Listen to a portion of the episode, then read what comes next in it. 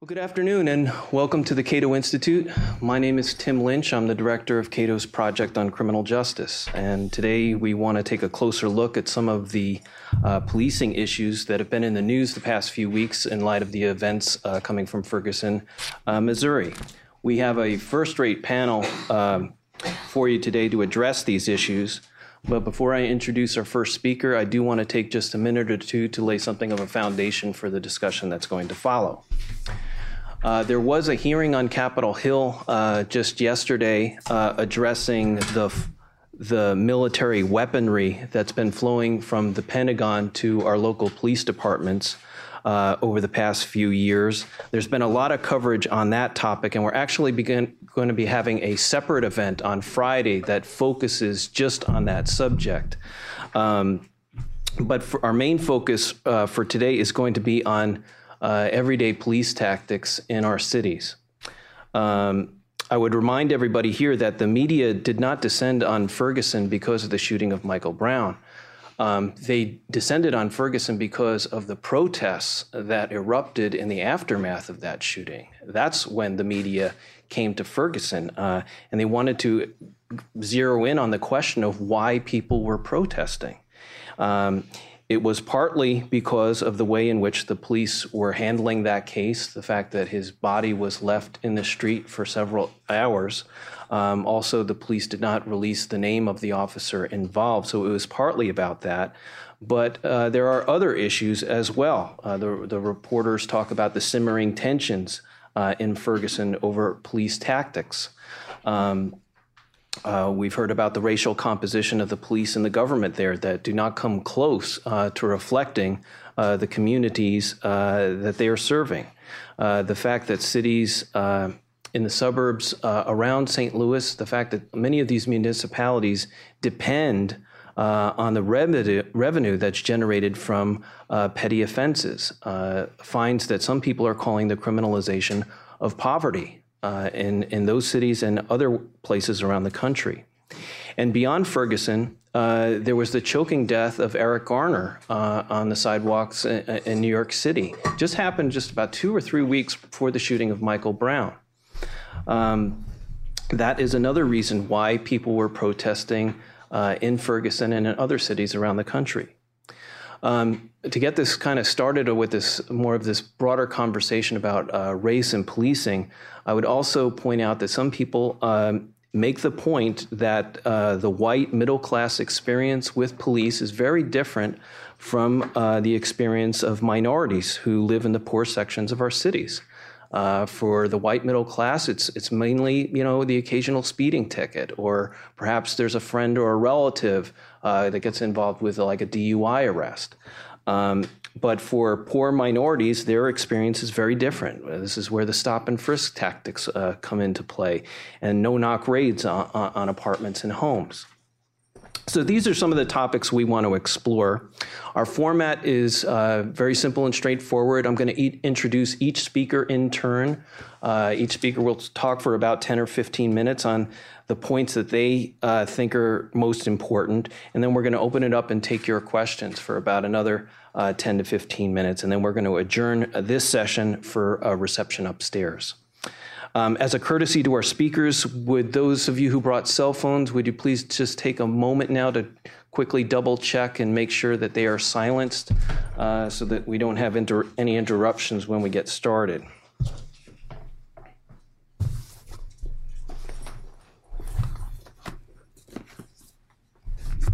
Thank you.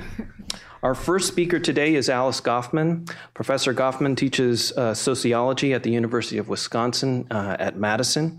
She is also the author of this new book called On the Run Fugitive Life in an American City.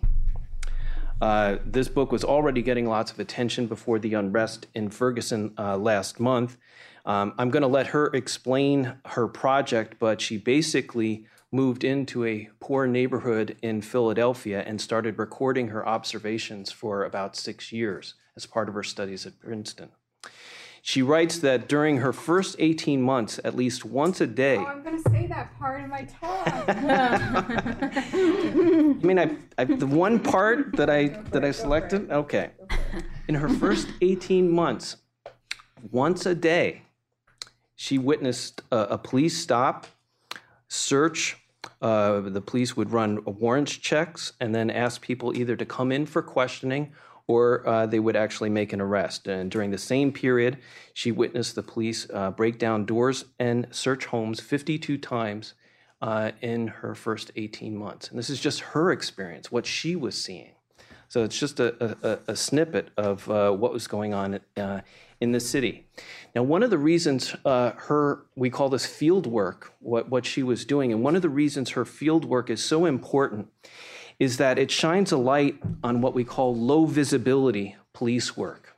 You see, we, when there are subpoenas, search warrants, arrests, and prosecution, these are all things that like have a paper trail and we can measure whether they're going up or down.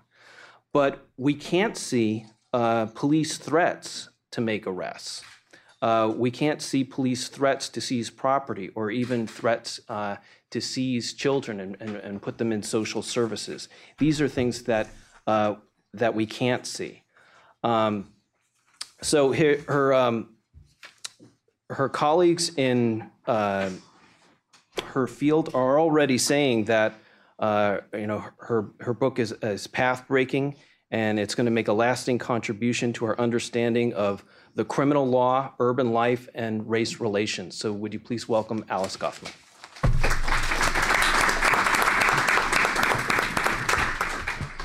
Thank you so much, Tim, for organizing this. Thanks to Cato. Thanks for all of you for coming out tonight, and uh, and to the panelists. It's great to be here with you all.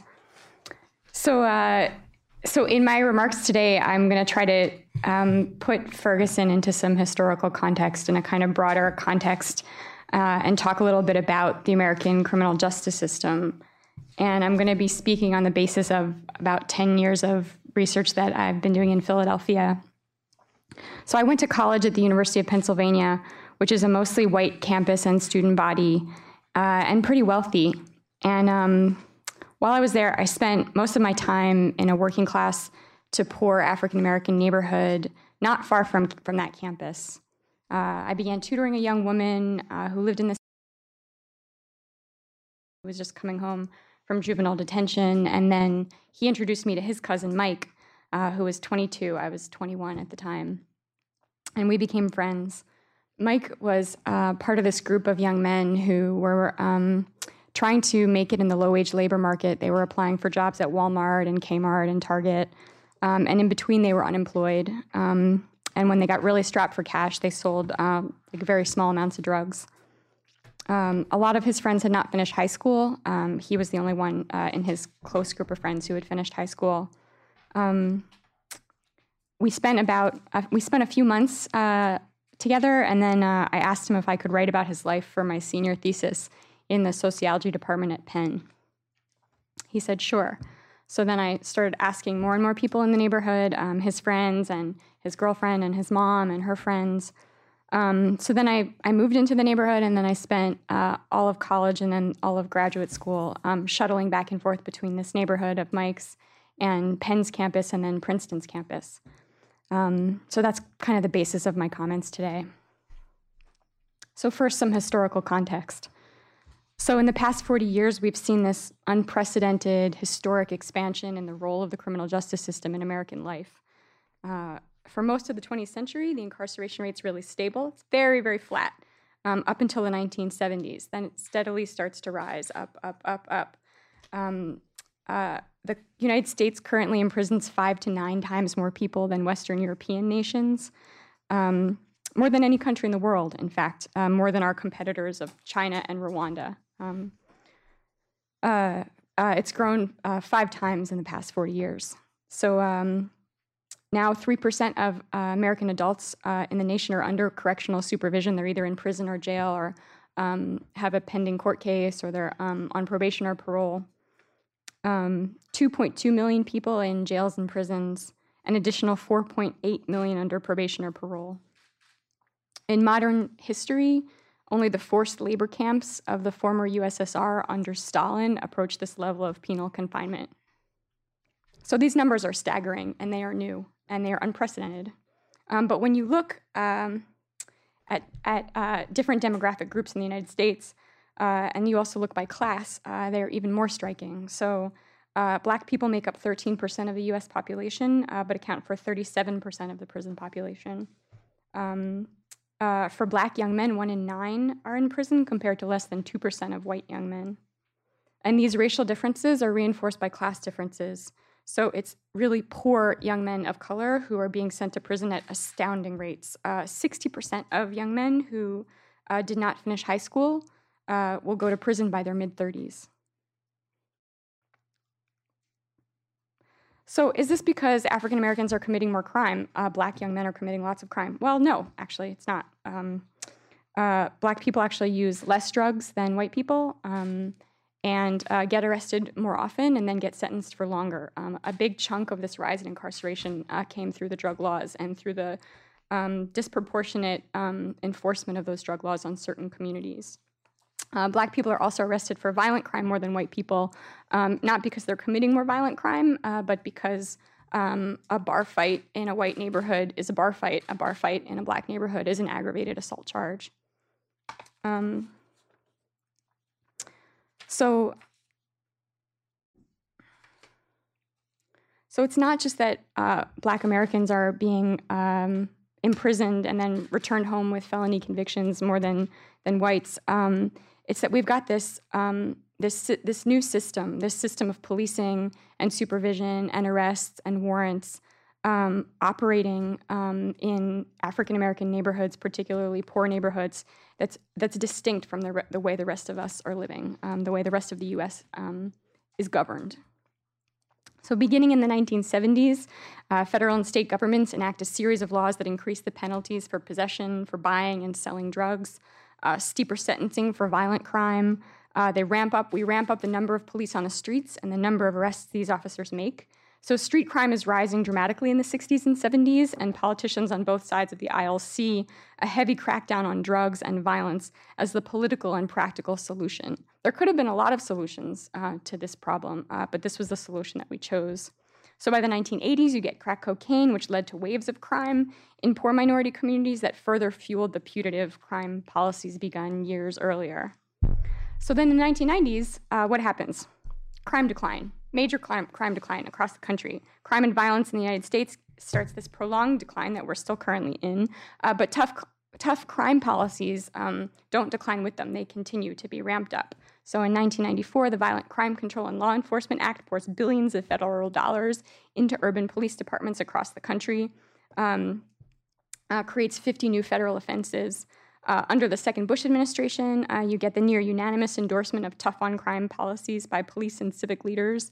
Um, and this is accompanied by the mushrooming of, of federal and state police agencies, special units, bureaus, think CSI and SVU and all this. Um, so these policies increase the sentences for violent offenses, but they also increase the sentences for prostitution, vagrancy, gambling, drugs, drug possession. So the number of officers, police officers per capita in the US increases dramatically in the second half of the 20th century. Um, in Philadelphia, the city that I've been conducting research, uh, it increases by 69% between 1960 and 2000. Uh, then you get the 1980s uh, with the stronger drug laws and sentencing guidelines. And then you get this change in what police are doing. So neighborhood officers patrolling on foot are replaced. Um, uh, like neighborhood officers patrolling on foot, focused on keeping the police, the peace, mediating disputes. Um, they get replaced by officers uh, in cars with impressive new technologies, focusing on making arrests. Um, so you get these specialized units with very sophisticated technology to track and identify people um, to arrest. You get this uh, program called CompStat, um, which starts in New York and then and then gets picked up across the country. Um, it's uh, the way it works um, in Philly and many other cities is that the number of arrests an officer makes or a unit makes becomes the indication of performance. So uh, if you're doing a good job, uh, you're making a high level of arrests, a high number of arrests. Um, so the officers who are making low lum- low numbers of arrests are uh, encouraged to catch up, and the ones who are making high high arrest counts uh, are rewarded and are promoted.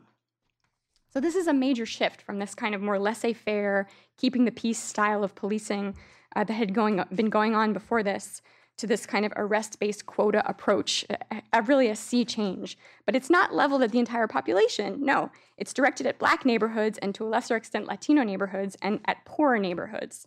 So, as the, the black middle class gains considerable political and, and economic power in the 1960s and 70s through civil rights, the US simultaneously embarks on this new, highly putative era in regard to poor communities of color. Um, this big change in how we, we govern urban areas, segregated American cities. Um, so, 5 million people are now, almost 5 million people under probation and parole, 2.5 million in prison, another couple million arrested every year. We don't know how many people are living with warrants because we don't collect nation, national data on warrants. It's been really interesting to see the warrant numbers come out of Ferguson. Um, in Philadelphia, um, uh, I was quoted 80,000 warrants uh, when I was conducting this research. This is a city of 1.2 million. Um, uh, uh, police have since come back and said no, it's actually 47,000. Um, so these are these. What are these arrest warrants? They're not for new crimes. Um, mostly, mostly they're for uh, low-level violations, failing to pay court fees and fines, um, failure to show up in court, technical violations of probation and parole, so failure to make curfew, uh, being caught drinking, things that are legal for uh, those those of us who are not on probation and parole. Um, so there's a number of police divisions uh, in the city that I conducted this research uh, who are specifically looking for people with warrants. Um, each detective division has their own warrant unit the US Marshals, the sheriffs, the DEA, and the FBI. Uh, each also run their own warrant units out of the Philadelphia force. Alcohol, tobacco, and firearms has their warrant unit. And then there's an additional warrant unit um, out of, that's run out of the Philadelphia force um, through the first judicial district. It's kind of a clearinghouse for lots of different kinds of warrants. Um, so, what do these mostly men, mostly white guys do? Uh, well, they're looking to make stats. They're looking to round up people with warrants. Um, so they um, access uh, Social Security records, electric and gas bills, uh, court records, hospital admission records, employment records. Uh, they visit people's usual haunts, their homes, their workplaces. Um, they threaten family members and friends with arrest, um, particularly when these people have their own legal entanglements to worry about. Um, and the police round up these potential informants and then threaten them with jail time if they don't provide information about the people who are on their docket like that day. Um, and these, I should say, these are from interviews that I conducted with the Philadelphia Warrant Unit um, a few years back. Um, so in one inter- in an interview with a Philadelphia FBI officer, um, uh, said he was he developed um, this amazing computer program that uh, tracks people with legal entanglements so that when they're looking to round up people in a certain neighborhood they can go to the people with a pending court case or who are a person on probation and then um, and then turn to that person to ask them where to find the person that they're looking for. Um, he developed this um, while he was watching a documentary on the stasi the east german secret police. So like what does it mean to grow up in a neighborhood um, under this system of policing? Um, so by the time I moved to uh, the neighborhood um, uh, that Mike lived in uh, in Philadelphia in 2002, uh, police curfews uh, had been established around the area for those under age 18, uh, and police video cameras had been placed on major streets. so, so like you said, um, in the first year and a half, um, I watched the police stop people in cars or stop pedestrians, uh, search them, run their names for warrants, ask people to come in for questioning, or make an arrest at least once a day, with five exceptions in the first 18 months. And this is just like in this four block radius that I was living in. Um, so 52 times I watched the police uh, break down doors, uh, chase people through houses, uh, or raid houses. Um, uh, nine times I watched the police helicopters circle overhead and beam uh, searchlights into the neighborhood. Uh, 14 times during the first year and a half of, of research where I was taking daily notes, um, I watched the police um, punch, choke, kick, stomp on, or beat young men with nightsticks after they had caught them. Uh, the first week that I spent in Mike's neighborhood, I watched two boys, five and seven years old, play this game of chase, where one boy was the role of cop who was running after the other boy. Um, so when the cop caught up to the other child, uh, he pushed him down and cuffed him with imaginary handcuffs. Um, then he patted the child down uh, and felt in his pockets, asking if he had a warrant or was carrying a gun or any drugs.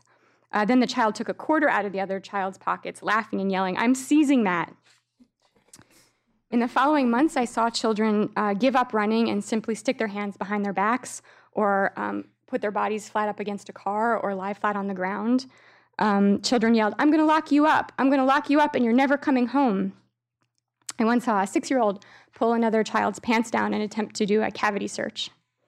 So, this isn't a super violent neighborhood or crime ridden neighborhood that I was living in. It was actually um, a much safer uh, neighborhood compared to lots of other neighborhoods adjacent to it.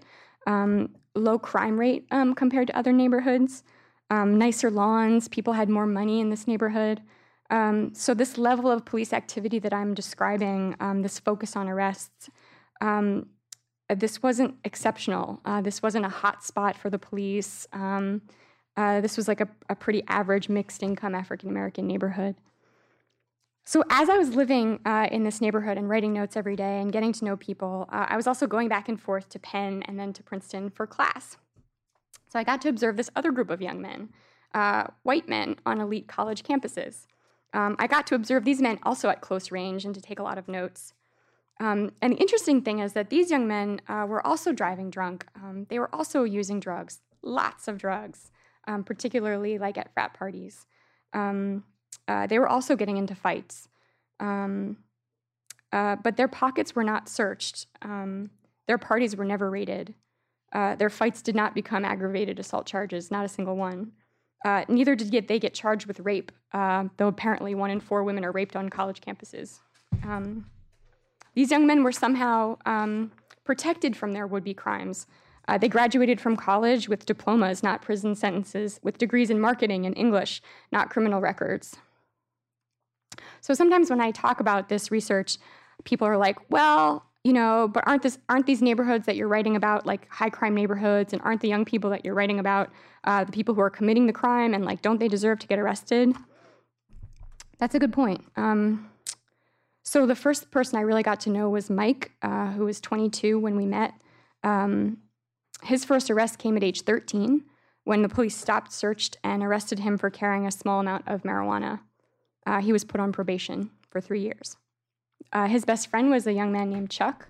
Uh, he made it all the way to 18 uh, without an arrest. Um, what really took him off of that path, though, um, was that when he was a senior in high school, he got into this fight in a schoolyard with another kid who called his mom a crack whore. And he pushed the kid's face into the snow, didn't injure the kid, um, but uh, the school cops charged him with aggravated assault. So, um, so uh, he was uh, he spent his senior year of high school sitting in jail awaiting trial for this aggravated assault charge, um, which took about eight months. Um, he was um, he was released after that um, in the summertime. Uh, almost all the charges were dropped. He just had to pay a few hundred dollars in court fees. Um, he tried to re enroll again as a senior the next fall, but the school told him that he was then 19 and he could not be admitted. Uh, so then he was a high school dropout. And um, then he couldn't afford the court fees um, that came due. And uh, he, he didn't have the money. Uh, so then he had a bench warrant for his arrest. Uh, then he was living on the run, which is the title of the book that I wrote.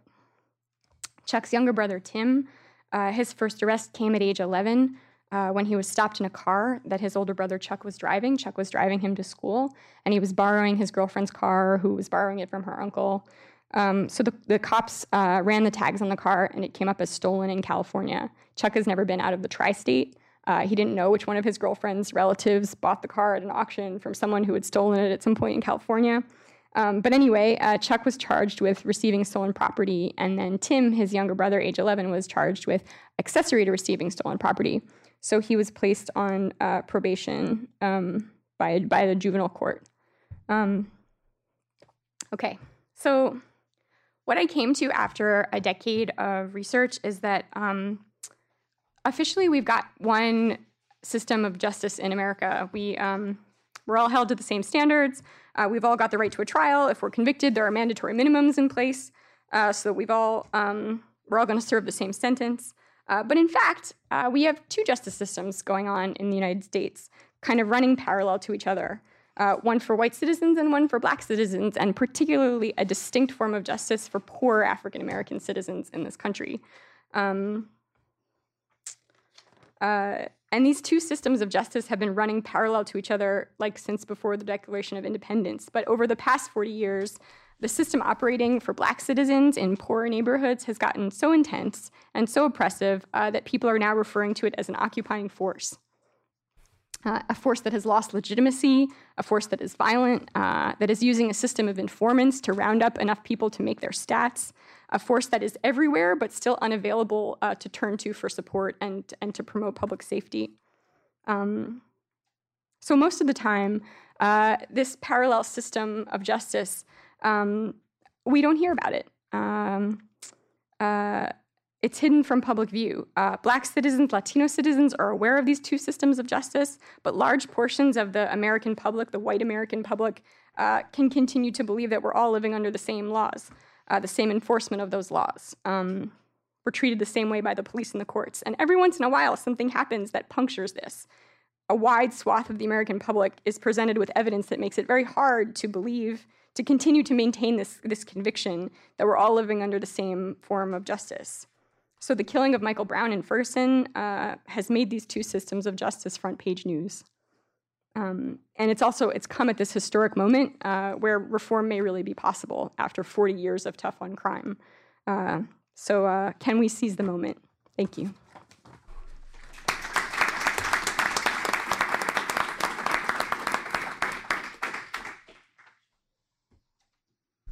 Thank you, Alice. Our second speaker today is Ethan Brown. Uh, Ethan writes about criminal ju- uh, about our criminal justice system for publications such as Wired, uh, Rolling Stone, GQ, Mother Jones, and The Village Voice. Uh, Ethan is from New Orleans, where the police department there uh, has a long uh, history of systemic problems. the Department of Justice issued a very highly critical report on that department about a year and a half ago. Uh, Ethan is also the author of several highly acclaimed books. Uh, the one that we highlighted in our event notice was his 2007 book uh, from Public Affairs called Snitch Informers, Cooperators, and the Corruption of Justice. One reviewer called Snitch the smartest book about race in a decade. So please welcome Ethan Brown.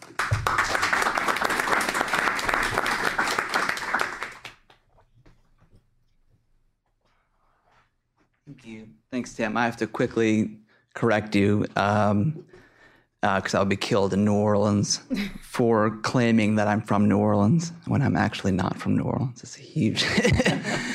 that's a huge point of contention in New Orleans. Um, I, have I've lived in New Orleans since 2007, but um, but uh, I, I I wanted to to talk about Ferguson um, and how not to make it about me, but but how it sort of ties into a lot of the themes of of of what I write about in my work. And I felt like as soon as Ferguson happened, it it, it, it seemed to me to be a giant crisis of credibility. That that if you knew at all the way the criminal justice system worked in the past 40 years, like some of the things that Alice, that, that Alice was just talking about, whether it's mass incarceration or the omnibus crime bills of the past 40 years, if you knew anything about the way the system has worked in the past 40 years, then you knew immediately after Michael Brown was killed that it stunk. And the the sort of stink of, of, of this of this crime only only grew, whether it was the the prosecutor Bob McCulloch, um, who who who is on the case, or the way the, the horrific way in which the body of Michael Brown was left to just lay in the street for hours, and and um, it, it, it seemed to be this this huge credibility crisis. And and the book that that Tim mentioned, Snitch, that I wrote in 2007, was actually a, a, about a credibility crisis. Um, at the time that I wrote the book, um, Stop Snitching, uh, uh, uh, the, the, the, the T-shirts and and there was a DVD called Stop Snitching were were hugely popular at that time. That was like the hot thing. There was even a 60 Minutes uh, segment about it with Anderson Cooper, and everybody said it was the literally the worst thing that had ever happened. That oh my God, how could how could people make a DVD called Stop Snitching? How could they wear T-shirts that said Stop Snitching? It's the most irresponsible, horrible, horrifying thing we've ever seen, and we have to do everything we can to stop it. and we have to do everything we can to discredit it. And what I explored in my book was how stop snitching was actually uh, a reaction to a total lack of credibility in the criminal justice system, specifically the way the criminal justice system, particularly at the federal level, handles people who cooperate in federal cases. And actually, in, in the book, I had a chapter about the guy who, for some reason, very few people bothered to even talk to, the, a guy in Baltimore who's a barber who made the Stop Snitching video. And wow, it turns out what he'd done in creating that video initially was he the, the centerpiece for that video was him going around the neighborhood and talking about these two cops named King and Murray who would rob drug dealers and then resell the drugs. And and you know the guy who created this horrible stop snitching video, wow, he turned out to be right. These two cops were indicted in federal court.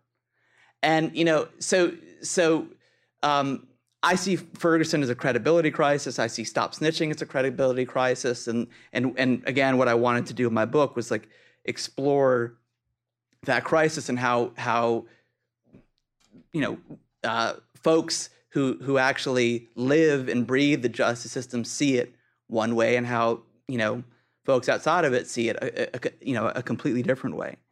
Um, and I think it's also important uh, to note that like uh, for the past five years or so, I've actually kind of moved away from from book writing, and I actually am a licensed private investigator, and I work on on as a as a uh, investigator on criminal defense cases. So I've now really gotten into the weeds on how the system actually works, and what what amazes me about the criminal justice system is is how just about every piece of it, from Brady violations that DAs make constantly, which are, you know, Brady is a, is a Supreme Court decision where prosecutors are required to turn over exculpatory evidence to defendants. And Brady violations are just completely rife. They're completely out of control. And there's no mechanism to punish prosecutors who, who engage in these kinds of violations. Um, you, you look at policing, which is now, you know, there was a great uh, Radley Balko piece a few days ago about profit uh, oriented and profit motivated policing. You know, where where where it's all about seizing the, the cash. Um, that's that's become so huge, um, and I think you know, and and another piece of this too, and this is something that I explored a bit in Snitch, is like you know, and, and I'm and I'm glad Alice brought up the the the omnibus crime bills of the late 80s and 90s that that ratcheted up sentencing and that really created the kind of mass incarceration crisis that we have right now. I think it's really important for people to know that like when these bills were being passed, it wasn't some thoughtful, you know, process that that occurred. You know, I I spoke to a guy named Eric Sterling who was an attorney who was who was in on sort of the the the um, the sausage making kind of part of, of those of those omnibus crime bills, and he said he, he compared it to an auction where it was, you know, 40 years, 50 years, 60 years, 70 years. You know, it was just a, a ratcheting up of sentencing just, you know, because that was the most popular thing to do. Whoever could come up with the harshest sentences was going to do, you know, do the most politically popular thing. So there's no thoughtfulness whatsoever um, behind these these crime bills, and that also ties into this kind of credibility crisis theme that I'm really obsessed with. Um, and I think you know another piece of this, um, and I think Neil can talk about this is is the the the total lack of oversight that we have of the system. Um, you know, we have prosecutors who who commit Brady violations with no no oversight, no no consequences. We have, you know, people are suddenly realizing, wait, there's no database for cop killings. You know, we don't even have the numbers. How many people are killed by cops every year? How many people are shot by cops every year? We don't have any of those numbers. So, so I, uh, I think a big part of this credibility crisis is the total lack of oversight that exists in every piece of the criminal justice uh, criminal justice system. Even in prisons, you know, there's the news about Rikers that came out recently, and the DOJ had to intervene.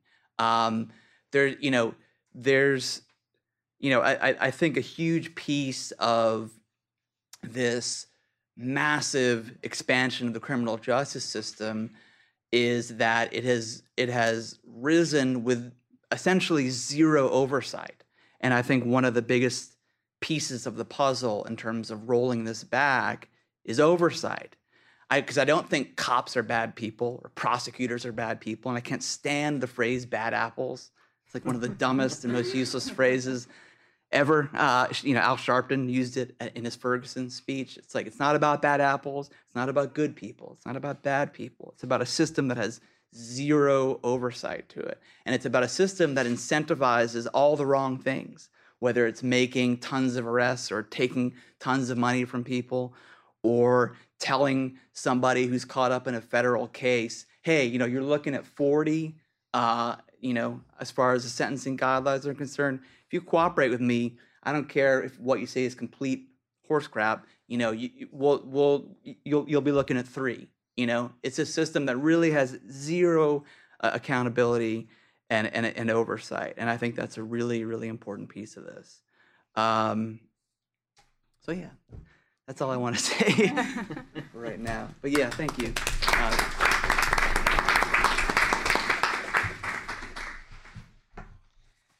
Okay, thank you, Ethan. Yeah. Uh, Politico uh, reported that members of the Congressional Black Caucus uh, sent a letter to President Obama uh, a few days ago to take steps to prevent more Fergusons. And the letter called uh, for the appointment of a federal czar that would oversee uh, local police departments that receive federal funds. And the letter also urged the administration to suspend programs that are providing local police departments uh, with these military weaponry.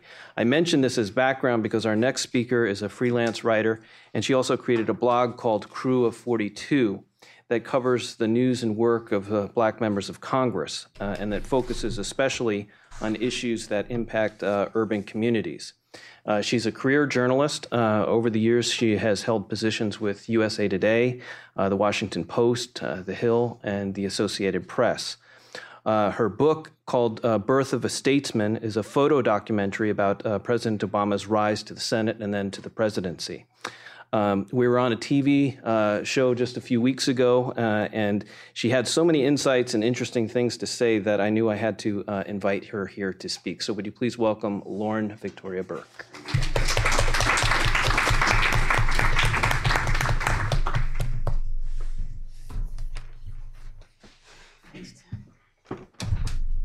Is ev- everyone today? Um, I spend most of my time on Capitol Hill talking to members of Congress about criminal justice. Uh, usually members of the Congressional Black Caucus, but not just members of the Congressional Black Caucus, because thank goodness Rand Paul is here to make it very, very interesting. So it's been some really good conversations. Uh, just a little bit about me. I grew up on Long Island. Uh, my father was a cop and a corrections officer at Rikers Island for 25 years. I have uh, several law enforcement uh, members of my family, proud to say, uh, including a cop in, in Virginia Beach. All he deals with is drunk kids at, uh, at, at sort of party time. in Virginia Beach doesn't do really hard stuff, but I got an ATF agent in my family. I've got another corrections officer in my family. And uh, I know a lot of cops and have always been interested in law enforcement. So it's, uh, thanks a lot. It's a pleasure to be here. But the basic point of my work on Capitol Hill is to talk to members of Congress about federal criminal justice policy and to bounce a, a lot of what Ethan said was very familiar to me. You know, I've spent a lot of time writing specifically about why we have a situation in the United States where we lead the world in the rate of incarceration and spend $63 billion a year to do it. And what it really sort of comes down to is that uh, criminal justice policy is built on the idea that you'd like to brag about being tough on crime, putting people in jail, and being heroistic about that. So uh, when politicians voted for the 1994 Clinton crime bill, which was uh, a, major moment in overcarceration in our country, it was primarily because it gets people elected. It's very easy to brag about how tough you are on crime. It's very easy to have. Uh, there have been political ads. You know, we all have probably heard about the Willie Horton ad. Uh, there have been other ads where criminals have been in the background on big posters, et cetera, and so on, people bragging about how tough they are on crime. What this has led to is uh, a lot of cities in this country running out of money, locking people up, mostly for nonviolent offenses, uh, drug related nonviolent offenses. If we go back sort of before the 1990s, we have uh, a period where the Rockefeller drug laws come in and effectively criminalize being addicted to drugs, which is another major moment in our crime policy. So, what you end up with is uh, you know, I'm sure many people are familiar with the new Jim Crow, uh, Michelle Alexander's book, which really sort of outlines it. Uh, uh we have a situation where we make profit off of uh, locking people up, and we continue to do that. It's uh, it's it's sort of a shame, but one good piece of news that I find very encouraging actually is that we're getting to a point where the whole discussion over over incarceration is becoming a lot more bipartisan uh, not just because of Rand Paul, but because of the fact that uh, cities are running out of money. they just can't. They can't continue to lock people up. It's ridiculous. Uh, you know, uh, obviously, the name of this discussion we're having is lessons of Ferguson. One of the lessons of Ferguson is that racism is always a factor in these things. Unfortunately, it's something that people do not want to completely confront at any time. Uh, but when you look at the situation around Ferguson uh, you have to understand that not only are there two forms of policing in the United States, but that uh, many of the police are looking at uh, African American males differently before anything even happens, regardless of what action they're taking. Um, in the case of Darren Wilson, of course, we don't know whether or not he knew that uh, Mike Brown stole the cigars or not, but the basic fact of the matter is he stopped Mike Brown for what is effectively jaywalking. In the case of Eric Gardner, who is now dead, he was stopped for selling loose cigarettes. So we're talking nonviolent offenses where a police officer comes up to somebody and has an interaction. And one of the things that, uh, even though I've never been a cop, never been in law enforcement, I certainly have been the recipient of many war stories from my relatives who have been in law enforcement. But one of the things that we find specifically in New York is that the interactions, the number of interactions between law enforcement and average everyday, everyday citizens is, is just huge. So for 10 years, and it was sort of spurred by 9 11, but you know, when you get seven years away from 9 11, it gets kind of hard to justify stopping 600,000 people in one year uh, on stop and frisk. you know, this is, this is a time that we're living in, by the way, where the crime, the violent crime rates in the United States are going down, and yet you see increased interaction between law enforcement and citizens. And that increased interaction is typically between law enforcement and African American males and Latino males. And it's not to say that white males don't get screwed too, because quite frankly, there is a poverty issue there where you, you have people, and we, we have, you know, 50 million people in poverty in the United States. So obviously there's an economic issue there as well. But in New York specifically, uh, they targeted uh, Latino males and black males, and what you end up with is uh, just increased interactions with the police. Uh, and one of the lessons of Ferguson, which is pretty obvious, is that uh, you know uh, white people are having a different experience in general with the police, which is to say that when they see these things on TV, I think a lot of people look at that and go, "What do you mean somebody got shot?" uh, because you know someone asked someone to get out of the street. It just seems like an incredibly ridiculous situation that somebody's dead because of that. You know, what do you what do you mean that somebody's dead, choked to death because they were selling loose cigarettes? But I think that in our country, the interaction that and, and I'm going to be specific to New York when I say this because we have this data to back this up. It's not just sort of my little theory. Uh, in New York, uh, they, they stopped in a 10 year period, sort of 80% young men of color. Uh, so seven, 16, 17 year olds to 25, black and, black and Latino males. So those increased interactions can be good or they can be bad. You know, if somebody, my, my theory on it is if you just sort of randomly stop every 10 people in a big city, you're going to probably find something, one out of every 10 people, black, white, or whatever. But if you just focus on one specific group, then you know you're going to get you're going to get the statistics that show that. So you know, sort of interesting to watch uh, Ray Kelly and Mr. Bratton and all the rest and Mr. Bloomberg talk about how great of an idea it was to have stop and frisk. Uh, you know, talk about how wonderful that was, and nobody objected to it. Nobody thought about the Constitution and the Fourth Amendment. It's a funny thing, and this is what I mean. I think when I when I say that racism is a big factor in these things, I don't think you could get away with any of this, uh, that type of uh, widespread Fourth Amendment violation if you were doing it to any other group in this country other than Black and Latino men. Uh, it'd be just outrageous. Uh, keep in mind, in New York last year, they had a record low uh, in murders, like 350. It's not to make light of the 350 people who were murdered, but this is a city of 8 million, 8.4 million people. So, you know, Ray Kelly used to do this little game when he would present the crime stats of always using percentages and never actually using the numbers. So, if you do the math and you know that there's 2.2 million black people in New York and uh, there's 350 murders. That's probably about about 200 people have committed murders. So 200 people out of 2.4 million people, and, and we're going to stop and frisk everybody to save lives. So it makes no statistical sense. He got away with it because the mayor at the time sort of let him get away with it. Uh, I was always kind of wanting the Republican Party to show up in New York and say, hey, you know, black people, why you keep voting for these uh, Democrats and independents when they're stopping frisking you and then doing and taking away your Fourth Amendment rights? Unfortunately, that didn't happen. But the bottom line of it is that uh, we are in a, in a weird place in this country where there's a uh, I think uh, definitely too much interaction between law enforcement officers and people who are committing very low-level nonviolent offenses. and when you have that, you, you know you're bound to have a few every now and then that go really, really, really wrong, like Eric Garner.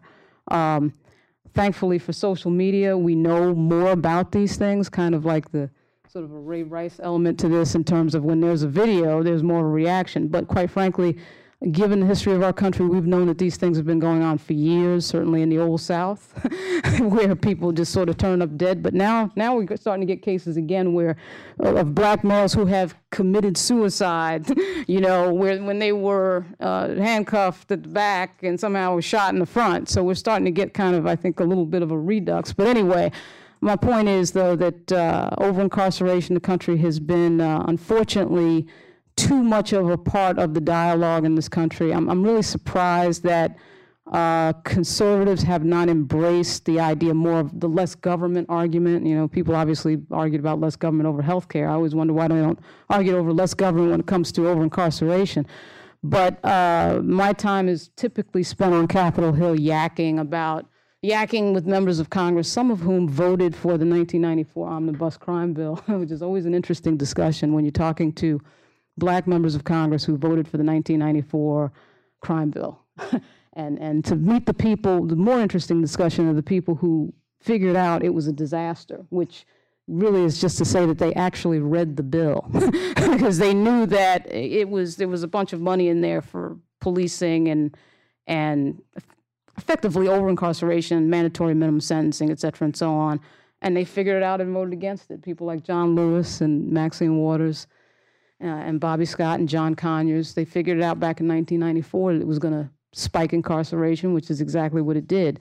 Uh, now, thankfully, we are seeing some some. Uh, we're seeing a very interesting coalition of uh, sort of libertarian Republicans and liberal Democrats joining against over incarceration.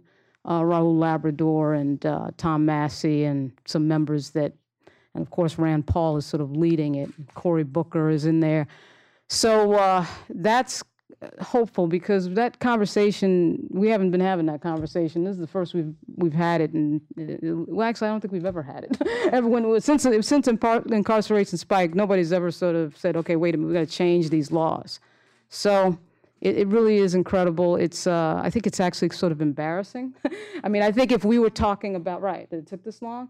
And also, too, I think if we were talking about another country, if we were talking about China, if we were, you know, China had this little funny thing that they did trying to embarrass us over Mike Brown, which of course wasn't difficult to do.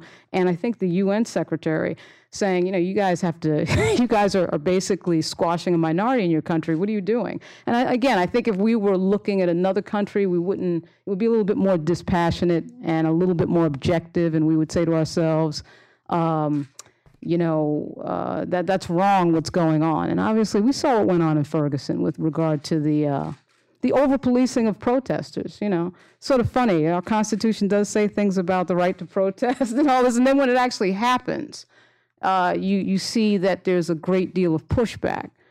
But um, the thing that I would leave everybody with is the thing that is the most difficult to talk about, which is racism in American society. Uh, that is what is the big factor in our criminal justice system that people are treated differently with regard to race. One of the biggest uh, examples of this is the is the um, is the way we prosecute uh, marijuana specifically, where we know that you know, as Alice already told us, that people use it the same rate, and yet somehow blacks are arrested more. And there's a lot of theories about it with regard to open air sales, and it's easier to arrest black people because they sell on the corner. But the bottom line is, it's over policing in black communities. There's no doubt about that. So there's there's that, and uh, it's a it's a tough situation. Um, I'm going to stop talking now because I, I kind of like the Q and A of these things. So you know, thanks for thanks for having me and thanks for listening.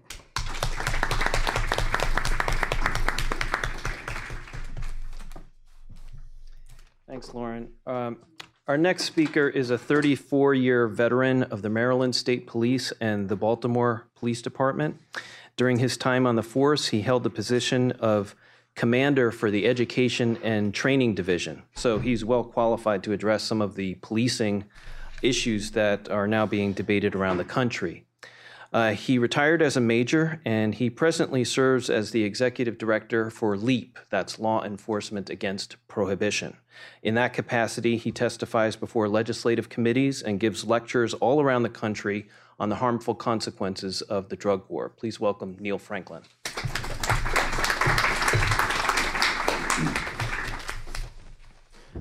Well, thanks, Tim, and thanks for having me, and uh, thanks to Cato for putting this on. It's very important. Of course, my whole talk just changed after listening to these wonderful people. Um, but that's a good thing. Yeah.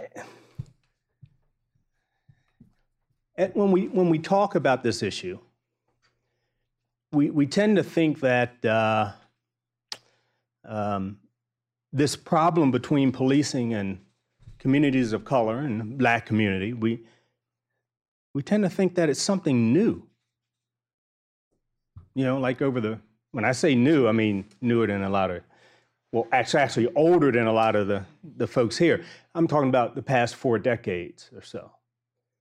But there's always been a problem between police and the black community. This is nothing new. Nothing new.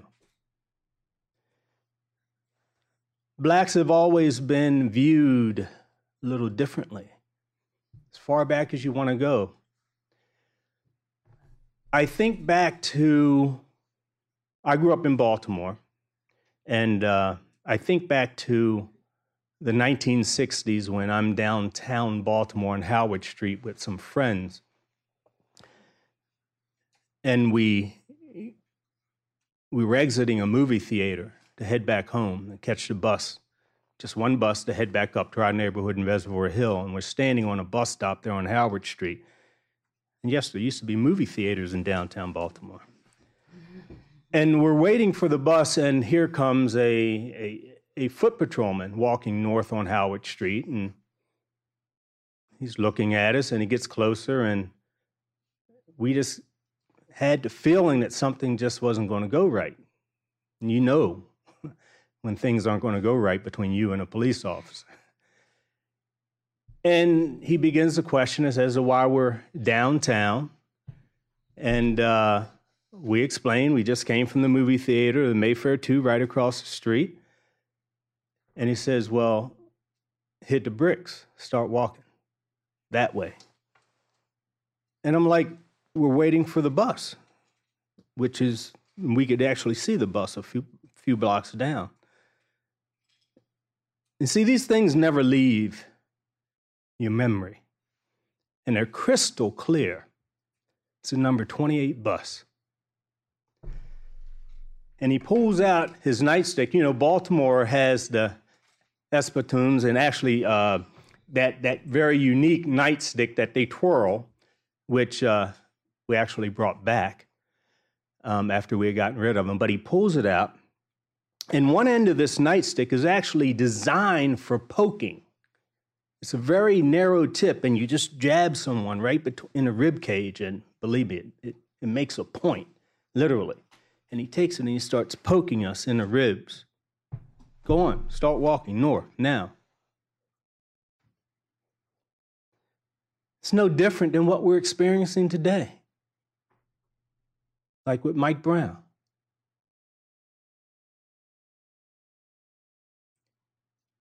No video of that incident. We don't know exactly what occurred. We have an idea of what occurred. I could probably stand here right now and tell you what occurred. And I'm going to tell you one thing, and I don't have any problem saying this.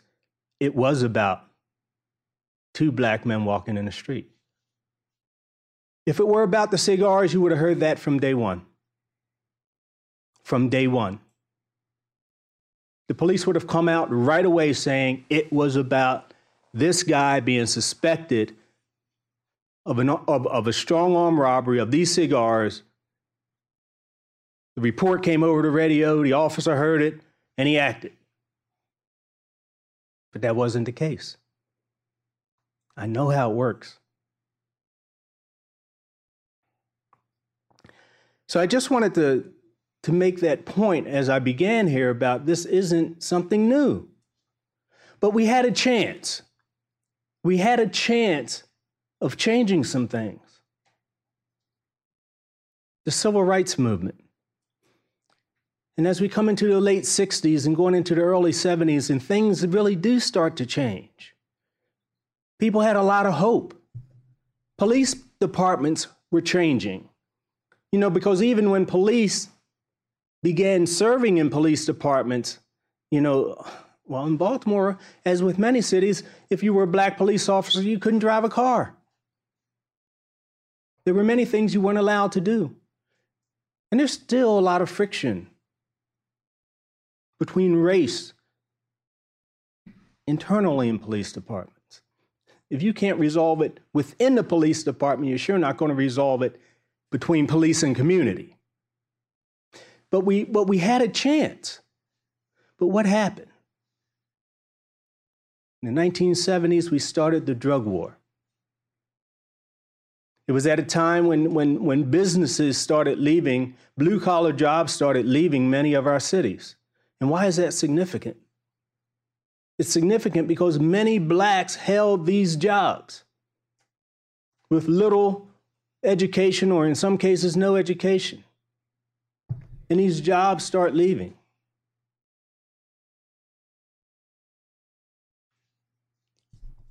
So in these communities, you, you pick up a, a side hustle. For some, it was running numbers. My father was one of those. He was a numbers runner. State took his part time gig away from him. It's called the lotto. Okay? 1976, July 29th, the Maryland Lotto was born. But the drug war raged on. And many, many of these men had started selling drugs within their communities to make ends meet. But then we, the police, started ramping it up and ramping it up. Government funding coming in under Richard Nixon and every administration since because getting tough on crime got votes. So we started arresting people. You see, because the federal government recruited, bribed local law enforcement into this drug war. And I'm, and I'm going down this road because I'm, I'm, I'm there's a word, stigma, and it's going to come into play here really soon. So as we start, law enforcement, as we start making all of these arrests for these drug crimes, these heinous drug crimes, oh my God, they're poisoning our our communities with these drugs, just remember it's not these people selling drugs in our communities that have the boats and the airplanes, but that's another story. Okay. And the shipping companies and so on. But that's who we're targeting.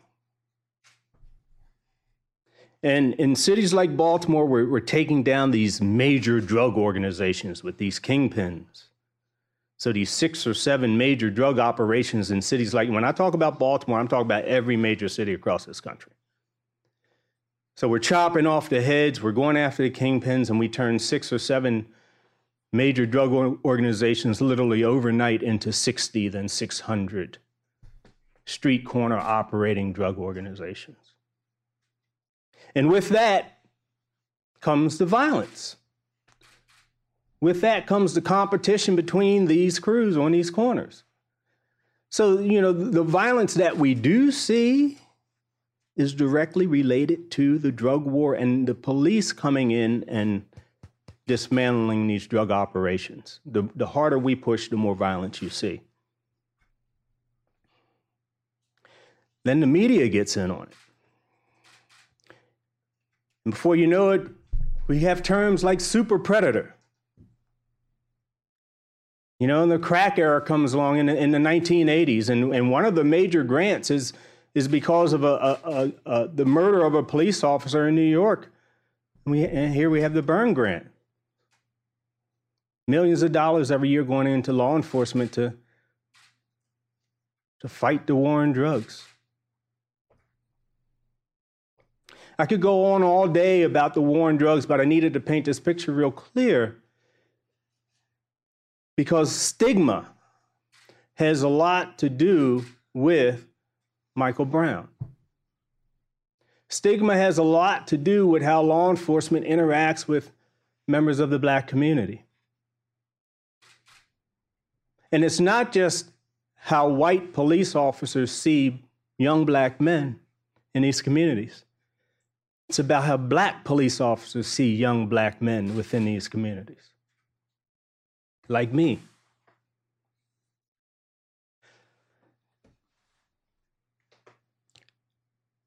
The, one of the, the problems is, as a police officer, when you come through the academy and, and you go through your training and you get out there and you start enforcing these laws, you don't have a clue as to what's really going on. You don't know about the history. You don't know about the laws that you're charged with enforcing. Are they good laws? Are they not so good laws? Are they problematic? How do they affect society, communities, neighborhoods? You don't know any of that because we don't teach that in our academies. Fortunately, most of our academies now do teach about the Constitution and the Bill of Rights, but not enough.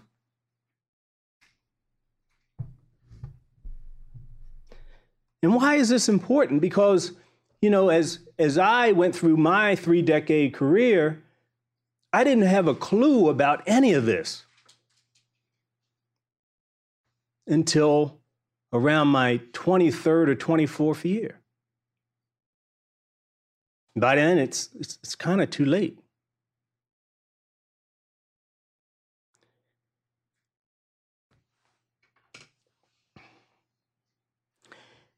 I want to touch on just a couple of things, and then I'm going to wrap up because, like Lauren, I like the Q and A piece as well, but there's so much to talk about.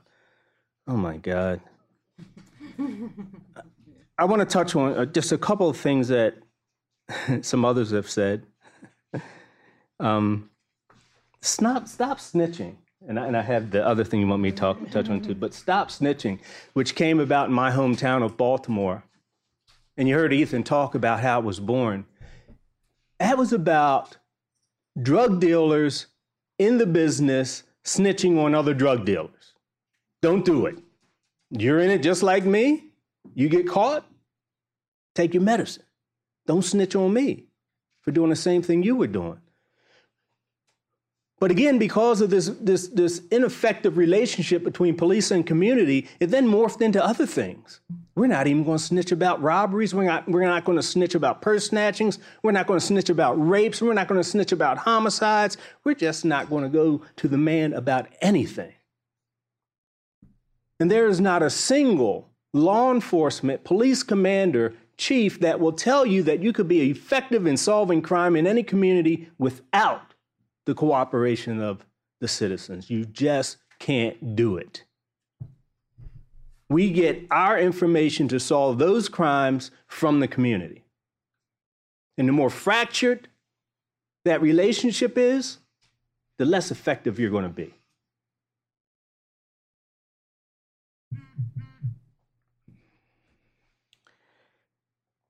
Police reform. When I left, when I retired from the Maryland State Police, I was then recruited to go to Baltimore as the commander of uh, their training division. I initially wasn't going to do it, but uh, accept the position. But then I saw an opportunity for a model of police reform to be born out of the Baltimore Police Department's policing academy. And we started down the right road. We, we had enhanced uh, scenario based training. You know, we, we took these new trainees and we introduced them to members of the community. No, not the nice, so called nice members of the community, but young black men who were in the criminal justice system at the O'Farrell Youth Center. And they worked side by side with these kids for, for a week, day in and day out, the, for each, you know, eight hours a day. And he developed some good relationships. They saw that these kids had the very same dreams that they had. And the kids saw that, hey, you know what? Hey, cops are human. They have feelings just like me. And a lot of, and some of those relationships, I guarantee you, are, are, are still existing today. But the problem is when these young police officers head out into the street. And now they're with their new squad and they want to fit in with that squad, and that culture is there. That ingrained culture that will never change unless we do something about it. And hopefully, with what's going on now with Ferguson and unfortunately these, these other murders of black men around the country, and the attention that it's getting, maybe now we'll get serious about police reform. And there are a couple of things that I believe we need to do. And this is where I'll talk about oversight, the lack of oversight. Some of our police departments have civilian review boards. There are many pieces to oversight, but I'm going to just talk about a couple important ones. These are very important. But they have to be effective civilian review boards. What do I mean by that? They need teeth. They need subpoena power. They need to be directly linked to the internal affairs unit and part of the internal, internal affairs unit for that police department. You know, when complaints come in, they don't go to the duty officer at the precinct. They should be done either over the internet or maybe at City Hall with the inspector general's office or some outside entity that then funnels it into the police department and to the civilian review board. And there's more to that, but at the bottom line is it has to be an effective review board where the decisions are binding. Some other things that happen, we need a revamp of middle management in law enforcement. and, and there's many things that can be done. One that can be done is bringing in middle management from time to time from, from the outside and not coming up through the ranks of that police department. Because when I become a sergeant or a lieutenant, all those officers know all the dirt that I've done. and some of it's not so pretty, which could cause problems. So I allow them to do, continue with the culture, the problematic culture.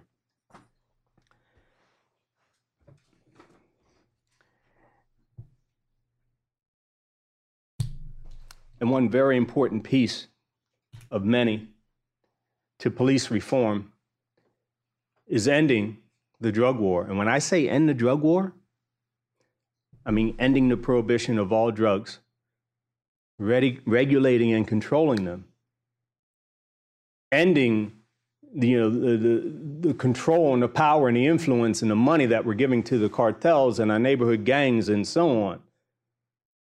But unfortunately, there's a very, very big problem when it comes to ending the drug war. And that, unfortunately, is corporate America. Mass incarceration, prison industry, drug testing. I could go on and on and on and on. But there's a lot of money being made by corporate America because of how the drug war currently exists. I think I'll end there. Um, and uh, answer and talk about some of the other things uh, that I have to say in, in Q&A.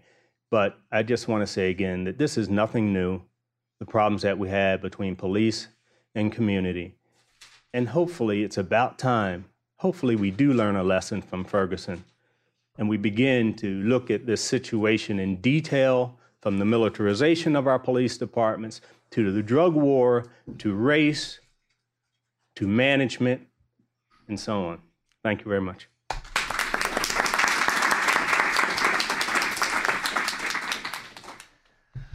Okay, we're going to open it up and take your questions now. I have a couple of requests. First, uh, when I call on you, wait for the microphone to arrive so that we can all hear your question. Please identify yourself and any affiliation that you might have, and then keep your questions brief so that we can get to as many people as possible. Yes, right here.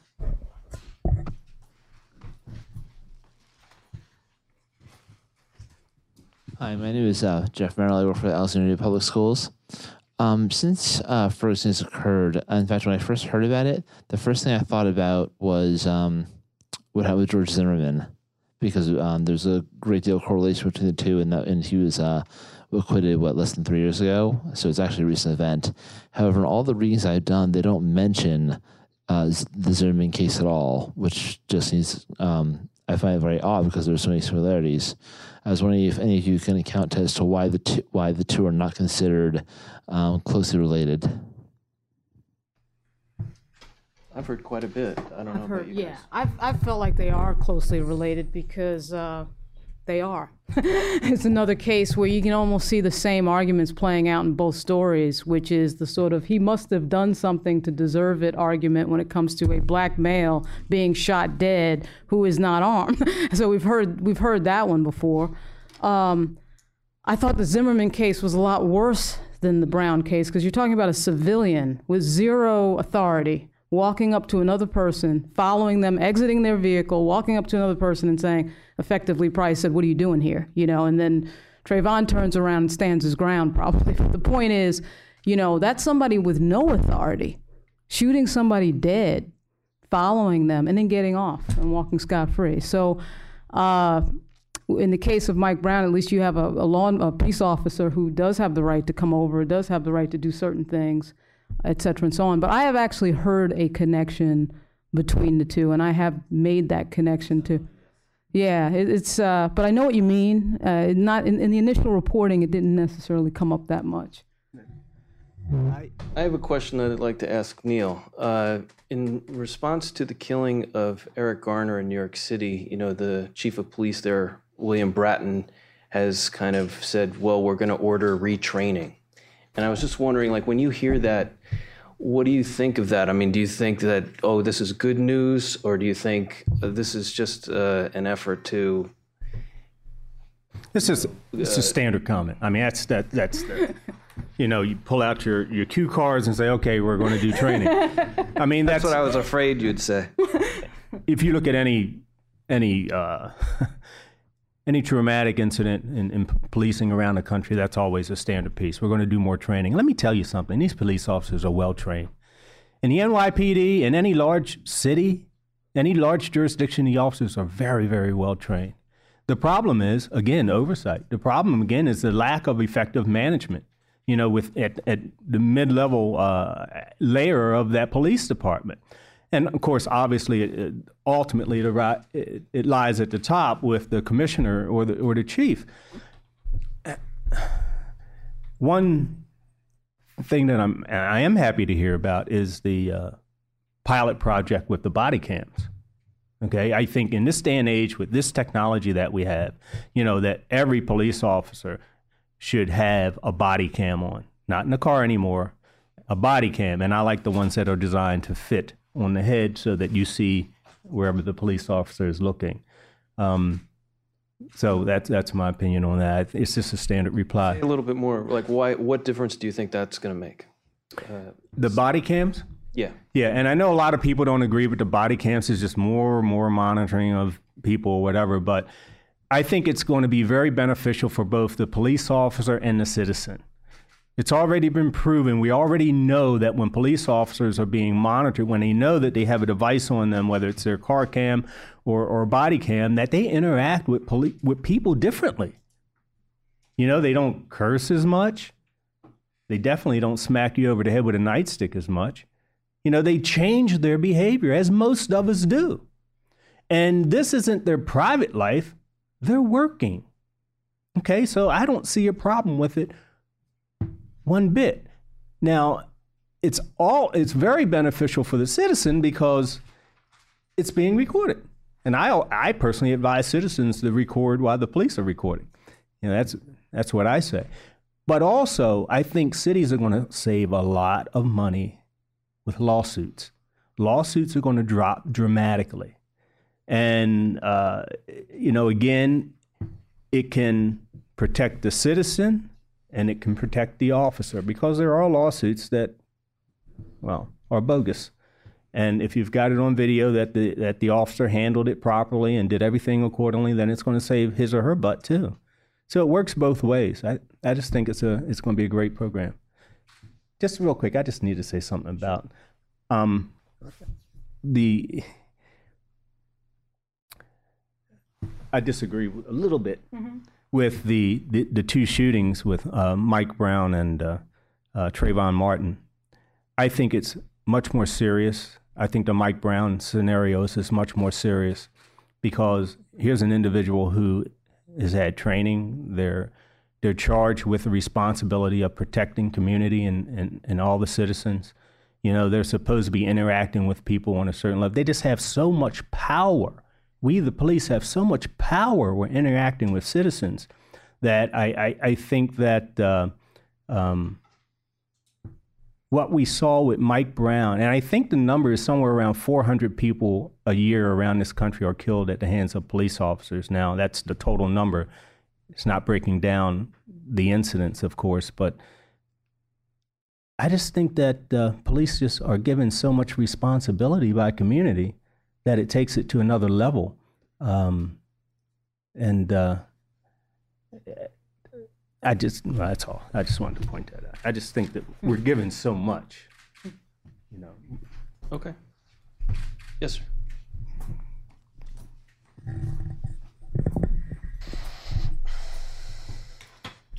Hi, my name is Derek Lee. I'm with the Cato Institute. I'm interning here. Uh, multiple people mentioned citizen oversight or just oversight of police departments as one of the possible cures to uh, over policing. What would a competent uh, oversight look like that both protects the safety of the officers and allows them to do the legitimate portions of their job effectively? Anybody want to talk to that? Tough one.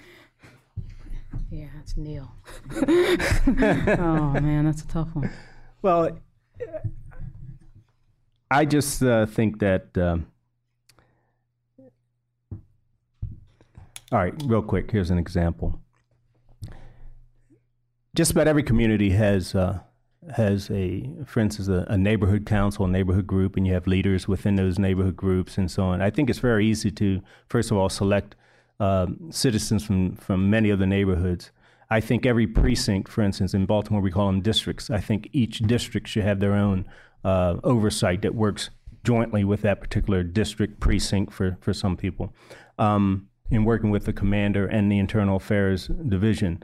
Um, it's almost like a standing uh, uh, grand jury on a smaller scale, you know, that, that receives complaints. Every citizen's complaint, somehow it will cross their desk, you know, and some will be acted upon quickly, you know, but then there are others that, that you know, serious ones, like maybe at the Mike Brown level, that uh, they really have to dig down into and do some investigating. And then they have to decide, you know, what's going on. I think if police departments and the members and the officers realize that everything that they do is going to be looked at with a fine tooth comb, regarding their interaction with the citizens, um, I think that things would change. Now, are you going to change the hearts of uh, these police officers? Probably not, but you can definitely change how they their actions. You know, and, and I'm telling you, police officers, when they realize that they're going to be held accountable for how they interact with citizens, they will change. Despite how they feel about people, they will change their actions. But we're just not holding police accountable. And I don't I, I really don't get it. I, I get I get it for the politicians because, you know, the police unions they carry a lot of votes. I get that. But the citizens, we we all need to be in the streets screaming about police reform and effective police reform and, and coming up with these plans to make it happen.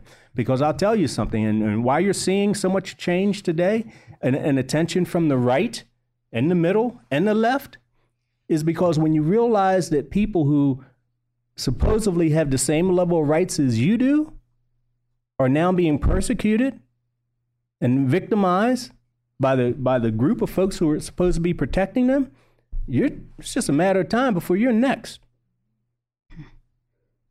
But Neil, don't you think one of the things that has to involve is the power to fire a police officer, which seems like impossible in America. like no matter what happens, no matter what the scenario is, no matter whether it's on tape or not, nobody gets fired. And I and I, you're you're right. You're so right with that. And you know what? I blame the leaders. I, I blame the Right. the police chiefs and the commissioners, because I'll tell you right now, I'll fire you as a police officer. I would fire you for lying. Sure. Um, to your question, uh, what's your name? Derek. Derek. I think in addition to the civilian review boards, we need uh, a, a real change in CompStat, in what CompStat is doing, in, in the in the goals of CompStat. So right now, CompStat. Yeah, you have to explain it to people. so uh, do you want to explain what CompStat is? I, I don't want to explain it to a. real, real quick, it's uh, computer-driven statistics. It's for it's an enforcement tool, uh, which you know was born out of cities like New York, where we look at crime data on a seven-day, fourteen-day, and monthly cycles, and we look at particular crimes, see, uh, do crime mapping, seeing where they occur, and then we apply an enforcement model to that. So CompStat is actually see this form right here. Okay, so up front, like here, you have the police police chief, maybe, and then other commanders, high level commanders, who are questioning, say each row is a precinct. And that precinct commander will come with all of his or her support personnel, and then they have to answer questions regarding crime in their individual precincts. Okay, so here are your numbers. What are you doing about it? You have an, an uptick here in burglaries. What have you been doing about it? Seven days, 14 days, whatever. And it's very adversarial. And one of the things that they really rely on a lot are arrest numbers. Yeah, so it's like citations, how many traffic stops, how many arrests. So if we could move to a model of promoting public safety and reducing crime rather than how many arrests have has an officer made or how many arrests has a unit made as a model of performance, uh, I think that would do a, a lot of good. Okay. Yes, sir. Uh, my name is Stan Brown. I'm a uh, lawyer, and uh, I'm also a member of the board of the Lawyers Committee for Civil Rights, but I'm not speaking for them. I'm just speaking for myself. And uh, one of the oversight issues that was mentioned was prosecutors and, and Brady violations. And um, what do you do about that in terms of oversight? Because uh, you may have read about that case in North Carolina where the two guys that were let out after 20 years in prison, and the, the prosecutor mm-hmm. who was called killer or something or murderer or something or other basically said, you know, they're still guilty as far as I'm concerned, and, and clearly he wasn't penalized in any way. Hmm. Yeah, that ultimate oversight is a really tough piece because all this is driven, of course, by politicians who are supported by this idea of, of you know heavy prosecution and putting people in jail. These prosecutors know that you know they get elected some places based on uh, their ability to uh, incarcerate people. So it's a really hard thing to get at. I always think to myself they should pass a bill that when you find that you've put somebody in jail for some ridiculous amount of time, that you should go to jail. Or some, I, mean, I know we can't do that, but un- unfortunately, it's a really difficult oversight. It's a really difficult oversight piece. In, that? in Louisiana, they have we have an Office of Disciplinary Counsel where bar, or where complaints about Brady violations and things like that are referred, but it's very toothless. And I think that's some of the Yeah. same issues that we talk about with cops, where it's just nothing, ha- you know, complaints go in there and, and nothing happens to them. And I think there's also an issue where criminal defense attorneys have to deal with these prosecutors every day. They have to make deals, with, you know, with them. They have to, you know, they're obviously working for their clients, and if they have terrible relationships with the DAs, they're they're going to get awful deals for their clients.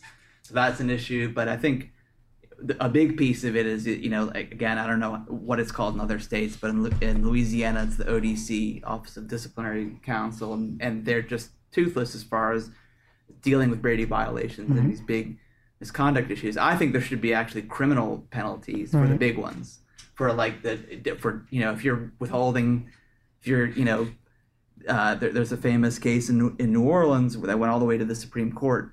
John Thompson, where you know it was it was very very purposeful uh, withholding of evidence, and you you have cases where prosecutors are you know burning evidence or throwing it into the garbage and sorry things like that. Then I, I I think there should be criminal penalties for for for those kinds of acts, and and not only do we not have those, we have no sorts of pen, no sorts of uh, consequences, even for the gravest Brady violations that end in people being killed. And really, to be honest, we also have to change the culture of prosecutors, which I think in, in some ways you could argue is even worse than the than the culture of cops. The culture of prosecutors, pardon me for a moment, is is a win win win at all costs culture. And it doesn't matter, you know, it's why you have prosecutors. You know, you could you know, you could present evidence that I'm Ethan Brown and they will refuse to see it if it means a win is taken off of their board. And you know, it, you know, it's it's a it's a, a deeply entrenched culture of win at all costs.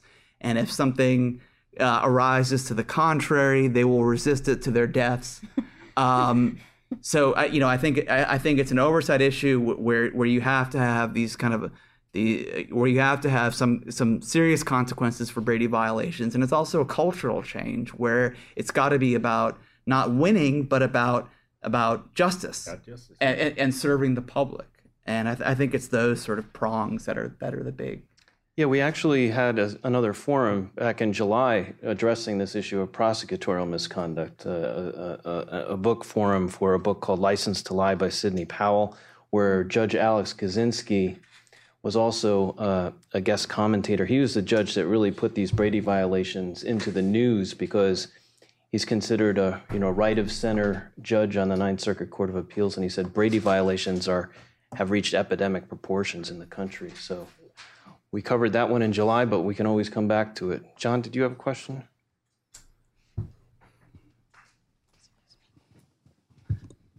Uh, Jonathan Blanks, Cato Institute. Uh, Neil, I've done a lot of research on uh, police misconduct and a lot of things, and I was wondering what you thought would be the best remedy for uh, the blue wall of silence. Basically, as soon as a police officer is uh, accused of misconduct, like everyone kind of, uh, you know, closes ranks around them. You know, you see the misinformation in Ferguson where they're like, oh, he had a broken eye socket and all these things that clearly came from the police department. And do you think there's a good way to like kind of change the culture as we were kind of talking about within the police and being accountable for themselves? It's a good question because actually, this is one of the things that I wanted to do when I went to Baltimore. That's where I was thinking, how, how can we make this change similar to what you're saying? Then I realized how much the drug war was in my way. Um, but anyway, when you look at the policing profession, like many others, and you look at 100% of the men and women in the department, you have about, you know, somewhere between, you know, 10 and 5% of those who are really your problem officers. Okay. On the other end of that scale, you, you have about 10 or maybe a little bit more who are really, really good officers who are, who are going to go out there every day and do the best that they can with the community and, interact, and interacting with the community. The folks in, in, in between, they're kind of the group that just goes from side to side, depending on, upon which way the wind is blowing, you know, and what's happening in the street. Occasionally, they will do good things. Occasionally, they will do bad things when with those bad officers. If leadership can never get to a point um, of truly rewarding those police officers that go about their jobs the right way, embracing them for that, And then on the other end of the scale, like we were saying before, even if you lie, if you if you lie on a report, and there's so many police officers that are administratively charged with false reports, you know, or lying in court while on the stand, we call it testilying or whatever. They should be fired on the spot. You know, obviously for for uh, brutality cases and things like that, you should be fired on the spot. You know what? Okay, you can fight it out in court, but unfortunately, we don't have leaders who have the courage to fire these people and then do battle with the unions. The other thing is, if you can work with your unions